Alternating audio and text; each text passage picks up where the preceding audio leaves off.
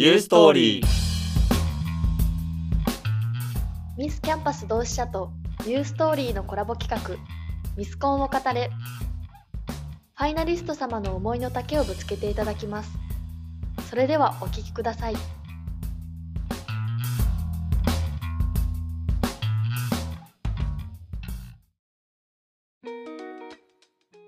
MC の浅井隆太です。今回はユーストーリーとミスキャンパス同志社のファイナリスト6名様とのコラボ企画になっております2人目にお迎えいたしますのは渋谷真子さんですよろしくお願いいたしまよろすしくお願いいたします。軽く自己紹介をお願いいたします、えーミスキャンパス同志社エントリーナンバー4番の渋谷真子です。えーグローバル地域文化学部グローバル地域文化学科2年生です。えーミスキャンパス同志社で一番負けず嫌いです。お。はい。よろしくお願いいよろしくおたします願いします。負けず嫌いはい。というわけでございまして、はい。えっ、とまあそれっていうのは、例えば、えー、とこれまでの活動だったりとか、まあ、あとはミスキャンパスの中でい。何かやっていく中で、はい。自分が一番粘り強くはい。やってるなみたいな自覚がみたいなことですかね。そうですね。もともと私はあの小さい頃からこう何をするにあたってもやっぱりこう途中で何かを諦めたくないっていうのはずっと思って部活だとか習い事だとかそういうのを取り組んできましたね。はい、はいありがとうございます。はいそれでは、はい最初の質問なんですが、はいミスキャンパス同志社のファイナリストに挑戦しようって思ったはいきっかけを教えていただけますか？と私は小学生の頃からテレビアナウンサーに憧れていました。アナウンサーになるっていうこの将来を考えるにあたってとまだ何も具体的に自分が動くことはできていなかったのでここで人前に出る経験だとか客観的に自分を見つめ直すことで内面的にも外面的にも自分を磨きたいなと思ったから今回は挑戦しました。はい、ありがとうございます。い。わばミスキャンだとかミスコンっていうのはアナウンサーの登竜門って言われることがすごくありますよそうでね。はい。実際にその小学校の時にアナウンサーに憧れたってなった時ってその人って例えばどんな人でしたか？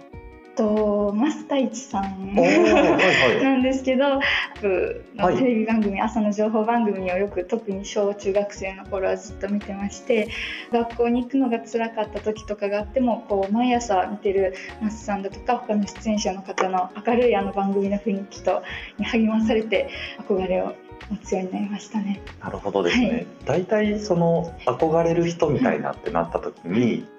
あの例えば同性のアナウンサーみたいな人を挙げる人って結構多いのかなって思うんですが、はい、その中でマスさんっていうところに憧れるって、はい。なかなか、まあ、変わった目の付けどころだなっていうような はい。イメージがありますね。うん。実際はにい。活動を通してはい。何か、あ私ってこういう人なんだみたいな気づいたこととかってあります？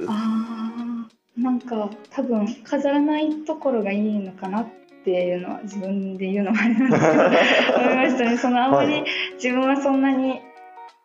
すごくキラキラ輝いてものすごくオーラを持っているとかそういうわけではないんですけどでもこう私が自然にこう笑っているとことか楽しくしているところとかこう頑張ろうと思っているところをこうやっぱりあの SNS とかにアップするとそういうのを見て喜んでくださってる方がいらっしゃったりするので自然体でいられるでそれをあの皆さんが褒めてくださるのがとても私にとっていいのかなと思います。自然体っていうのはすごい大切なことですよね。そうですそれこそまあ負けず嫌いっていうところのはい。ことを最初におっしゃっていただいてたんですが、はい、はい、まあ、何かにガッツを持って戦うみたいな姿勢ではなくて自然体はでい自分のありのままの感じで、うん。まあ、戦っていくみたいなことなんですかね。でもこう心の奥底にはやっぱりやってやろうみたいな 炎みたいなのは思ってるかなと思います。あんまりそれが表には出ずみたいな感じ、出さないように意識してるみたいなことですかね。なんかえー、出ないんですかね。なんだろう。あそれもそれでいいのかなと思いますしはい。なんかそうですねでもやっぱり結構心折れそうになってきたことを今までの、まあ、ミスキャンの以前にもいろんな経験してきて心が折れそうになったこともああったんですけどやっぱりぶれない自分というか一つの一個目標を持ってる自分みたいなところがあったのでそれがこうぶれずにここまで来たのかなと思います。そう、はい。あのインスタグラムのプロフィール欄で、はい。将来の夢はアナウンサーっていうふうに、まずその将来何々がしたいみたいなところを打ち出してるのって、はい。拝見したところ渋谷さんだけなんあですよね。でやっぱりそこの何かしたいみたいなものを打ち出してうんっていうところで何か一つあこの人はこういう人なんだって分かりやすいようなものがあったりとか、まあ、応援しやすくなるようなん感じがあるのかなっていうふうに感じたんですあがそのあたりっていうのは割とまあ最初から公言しようみたいなことを思って書いてらっしゃったんですか？そうですね。私はこうやっぱり小さい頃小さい頃というかまあ小学校中学校ぐらいの頃から大事にしてきたのがあの目標は口に出すっていうのをあの大事にしてましてやっぱりはい。言霊を私はすごく信じていて例えばずっと中学校の頃とか生徒会とかやりたくて私は生徒会になりたいですっていうのは結構声に出して言ったりしたら実際それが叶ったりしてはいはい。こう何かしたい私はアナウンサーになりたいですっていうのも結構小学校の卒業文集から書いてきたりずっと自分の中にためずにやっぱりいろんな人に聞いてもらうことって自分のそれこれから進む道としても大事かなと思ったのでそこは意識してあえて公言するようにっていうのは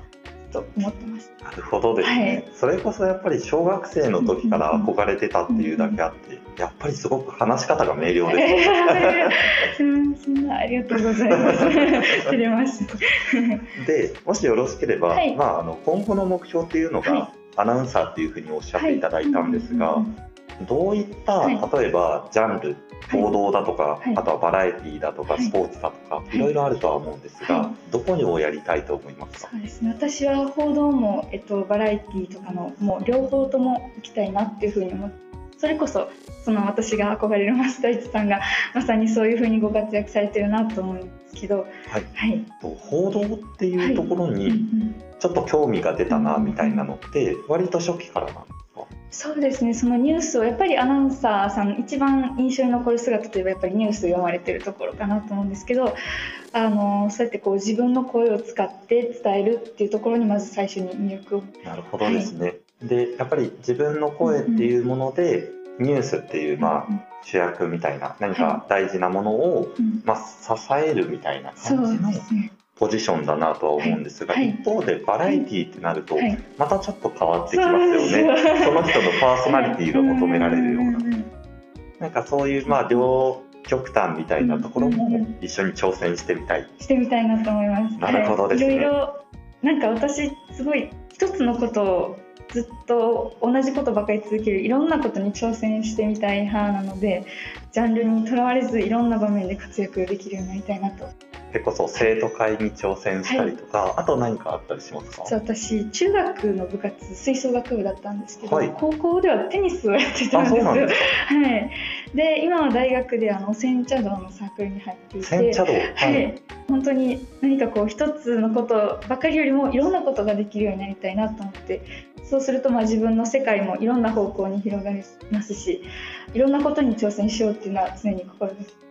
るほどですね。はい新しい挑戦を始める時ごとに、うんこれをやってみたいなって思うのってどんな動機からなんですかね？あー結構なんだろうもともと何かで見てちょっと憧れを抱いててそのタイミングがやってきて始めたりとかまあたまたまそのどれを始めるにしても友達がそれもともとやってたりしてじゃあおいでよみたいな感じで声かけてもらうっていうのもあります。割と自分でこれをやるんだみたいな感じで突き進むというよりは周りの意見を取り入れつつ、そうですね、まあ、衝動的にってわけではないですけど、うん。いろんな方面に手結構、を出していくはいみた、いなことい。ろんな。友達とか周りの環境に影響は受けてるかなと思います。なるほどですね、はい。ありがとうございます。ユース生活図鑑このコーナーでは心理学で信頼性の高いビッグファイブという性格分析を使ったマッチングアプリ Wiz の超性格分析をゲストに行っていただき性格タイプを診断していきます他のゲストの性格タイプを集めていろんな性格タイプを見ていこうという趣旨のコーナーになりますはい、というわけで早速始めてまいりますね。はい、お願いします。10問あるんですが、はいまず選択肢を見ていただきます。はい最初とってもそう思う、はい、次そう思う。はい。少しそう思う。どちらでもない。ん。あまりそう思わない。そう思わない。最後全くそう思わない、はい。この7つになっております、はい。それでは1問目から参ります。クエスチョン1人付き合いが好きで積極的な性格だ。そう思う。クエスチョン2つい人を批判してしまい口喧嘩になりやすいあそう思わないです。はい。クエスチョン3自立心が強く人からもよく頼られる。えー、どうなんやろう。うーんどちらでもないですクエスチョン4心配性でよく動揺してしまう。あ少しそう思います。クエスチョン5新しいことや難しいことにも積極的に取り組めるうんそう思うです。クエスチョン6自己主張はあまりせず口数も多くない。うわー。どちらでもないです。クエスチョン7人の気持ちに共感しやすい方だ。うんあそれはそう思うです。クエスチョン8物事にはこだわりがなく愛想がないと言われる。それはそう思わない。ですクエスチョン9穏やかな性格でめったに怒ることはない。少しそう思う。クエスチョン10新しいものよりも定番のものや馴染みのあるものが好きだ。思わないです。はいありがとうございます。お疲れ様でした。あなたはクリエイタータイプですね。あなたの性格で人と大きく変わっているところはそのチャレンジ力です。好奇心や想像力が強く新しいものに目がないタイプ。仕事で言えば自由度の高い社風の会社などに席を置くと力を発揮できるでしょう。人に対する好奇心も強く好みの幅も広いので恋愛においては常にパートナーやパートナー候補を欠かさないタイプです付き合っている恋人や友人にとっては一緒にいて飽きない存在となっているでしょう。適度なサプライズを投入しながら相手を驚かしていくことに喜びを感じます。というわけでですねクリエイタータイプでございます、えー日常に溶け込みながらも驚きを求めるクリエイタータイプ。一緒にいて飽きない存在とのことになっております。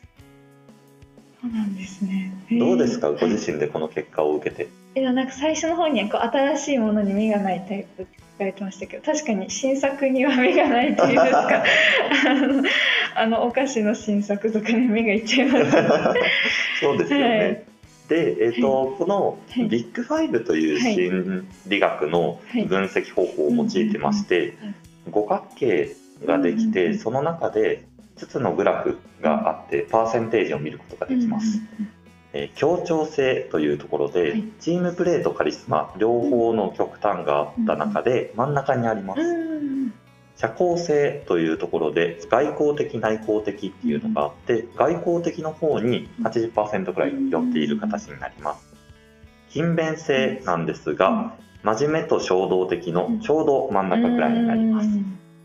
チャレンジ力が挑戦的保守的って中で挑戦的に80%寄っているような形になります。最後メンタルが強い繊細っていうところのちょうど真ん中ああになっております。はい。細かい結果を見てどうですか？そうですね。確かにあの自分の中で結構あのいいかなと思ってた部分は確かにこの左側のあのプラスの方に寄ってますしあのちょっと自分の中で メンタルとか確かに繊細な部分があるんであの繊細側に寄ってるっていうのがあの結構納得いきますね。なるほどですね、はい。このグラフで特徴的なのが、うんちょうど真ん中っていう部分がある程度多いんですが、うんえっと、いわば例えばチームプレー外交的真面目挑戦的強いっていうこのゲージの、えっと、左端。うん。左にこっちがあってうん。右にその逆の方向のものがあるんですが全部真ん中より左側に寄っているような形になね。あなので、はい。まああのこれを見た限ーりで言いますと、はい。すごくまあ野心的と言いますか、はい。そういったイメージがあるのかなと勝手に感じております。確かに。こうやっぱり頑張ろうみたいなガッツの精神が 強いかなと思いますね。ですね、はい。クリエイタータイプって言って、うん。まあ、例えば物を作るみたいなものもそうですけど、何と言いますか例えば新しい発信方法を考えるみたいなこととか、うんうんうんこれを伝えるためにいろいろ工夫するみたいなものも含まれるのかなっていうことを思いまして、うんっうんうん。て言いますと、はい。ちょうど目標に適したような形なのかなっていうことをああ確かに少し感じました。そうですね。なんか私すごくそのクリエイターって言われてまあ一つあの思いついたのがその配信のアプリがあのミスキャンの活動で配信の活動があってはいあるんですけどそのまあファンの方と交流してあの見てもらう配信になるんですけどそこでこうあのアイテムとかを投げてくださった方にこう自分なりの結構お礼の方法だとかあの他の方がやってないような配信をして見てもらいたいなってこういろいろ考えながらあのやっていたのでそういうところがこの実際クリエイタータイプ少し当てはまってるのかなとかも今思ったりしました。なるほどですね、それって実際にどういう形で感謝を伝えるんですか、えっと、結構アイテムをいただいたらこう付箋とかであの感謝を伝える方が多いんですけど私はい。もその付箋を取り入れたんですけど、私は渋谷真子という名前のこの「マ」の字を 筆で書いたらそれがすごく受けたんですよね。もともと書道を習っていてはい、その書道を使ってまあ何かしようと思ってあの鳥獣戯画あはいはいはいあれをなんかノリで書いてみたらすごく受けたんですよ。えでこんな水墨が描いてる女子大生他にいないなと思って そういう何かちょっと他の人がしてないことでこういろんな方に喜んでもらいたいなと思ってやっていましたね。すごく面白い挑戦ですよね。でも鳥獣戯画を一つ一つ書いていくって結構な時間かかりませんか？まあ、ちょっと簡単なものなんですけど、はいあのお手本見ながら書いてできました やってました。そのあたりのセンスみたいなものがあるのかもしれないですね。ですかね。ありがとうございます。はい。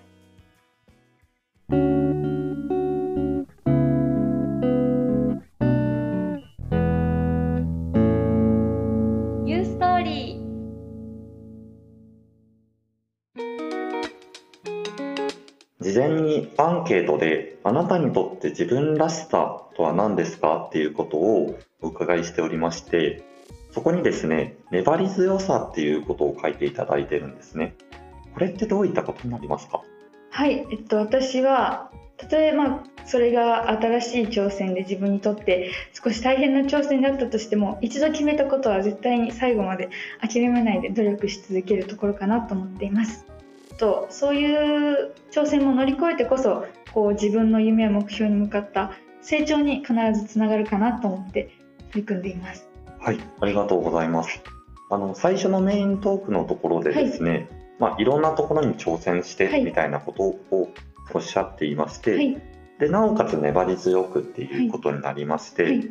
まあ一つ一つやっていったことっていうものがいずれそこで何か集約されるみたいな感じのうんなんかその意識があってみたいなことなんですかね。あそれに近いかもですね。やっぱりこう将来アナウンサーをするっていうのはいろんなことを知っていないとアナウンサーという職業があのできないかなと思ったのでやっぱり自分の世界を広げて最後はそこの自分のなりたい姿につなげれたらいいなと思っています。そうですよね、はい、アナウンサーっていわば例えばあの読みのプロっていうことで言うこともできますし、ニュースっていうと本当に幅広いジャンルがあるじゃないですか、だからこそ、まあ、それぞれのものを一緒に視聴者と学んでいくみたいな、うん。そういう姿勢も必要なのかなっていうことを感じて、今聞いている中でですね、うんうんうんっていうことを考えると、い。自分自身がいろんな挑戦をして、うんまあ、その、えー、と例えば一つの事象みたいなものに対して考えるだけの素地を作っていくみたいなことが必要なのかなっていうことを思いまして、はい実際はい。に今回出演していただいて、はい。感想などをお聞かせいただければと思います。はい。えー今回あの私ラジオをよく家で聞くのが好きだったので、はい。こういったラジオ形式の形のポッドキャストにあの参加させていただいたことすごく嬉しく思ってます。ありがとうございました。ありがとうございました。はい、いやはい、実はですね僕たちの団体もはい。ラジオ好きな人っていうのが結構多くてあそね。そのあたりも聞きたかったななんてことを思いつつそろそろお時間でございます、はいお越しいただいたのは渋谷真子様でした、いありがとうございましたありがとうございました。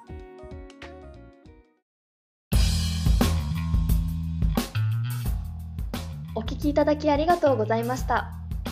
初のコラボ企画楽しんでいただけましたでしょうか？他のファイナリスト様のエピソードもぜひお聞きください。